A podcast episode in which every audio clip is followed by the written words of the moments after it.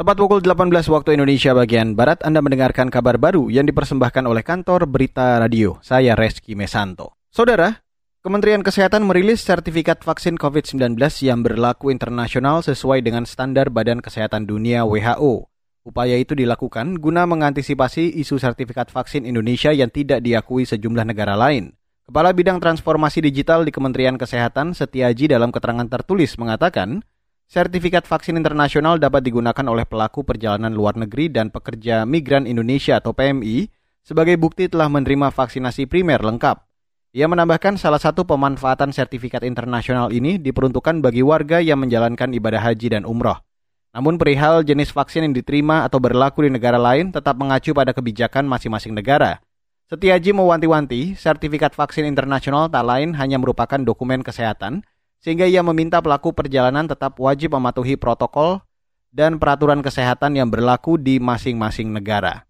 Beralih ke Jawa Tengah, Saudara, seluruh dinas pendidikan di Provinsi Jawa Tengah diminta mengevaluasi dan melaporkan perkembangan pelaksanaan pembelajaran tatap muka atau PTM di sekolah.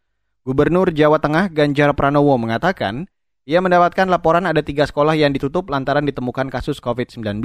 Tiga sekolah itu ada di Kabupaten Kebumen dan Klaten. Sampai hari ini masih terkendali ya, ada kemarin laporan dari Wonogiri. Ya, apa-apa, jadi sebenarnya eh, seperti waktu kita menangani Delta aja, begitu terjadi kasus langsung tutup tracing, itu aja.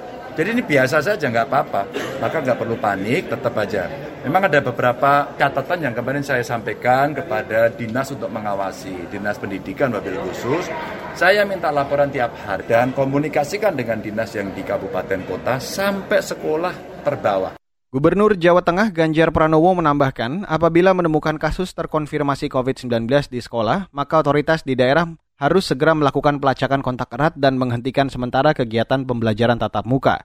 Selain itu, ia juga meminta kegiatan vaksinasi dipercepat, khususnya di tingkat pendidikan bagi anak-anak usia 6 sampai 11 tahun.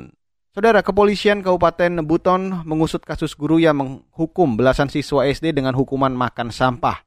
Kasus itu dilaporkan para orang tua siswa. Pelaporan ke polisi dilakukan karena orang tua kecewa dengan hasil pertemuan bersama pihak sekolah. Kepala Dinas Pendidikan Kabupaten Buton, Harmin, menyebut telah menyelidiki kasus itu. Ia mengatakan hukuman memakan pembungkus makanan ringan dari tempat sampah itu bermula karena guru berinisial WA terganggu dengan kebisingan murid kelas 3 SD. Menurut Harmin, guru tersebut menegur para siswa namun tidak diindahkan, sehingga guru menghukum para siswa dengan memakan sampah. Dan saudara, demikian kabar baru saya Reski Mesanto.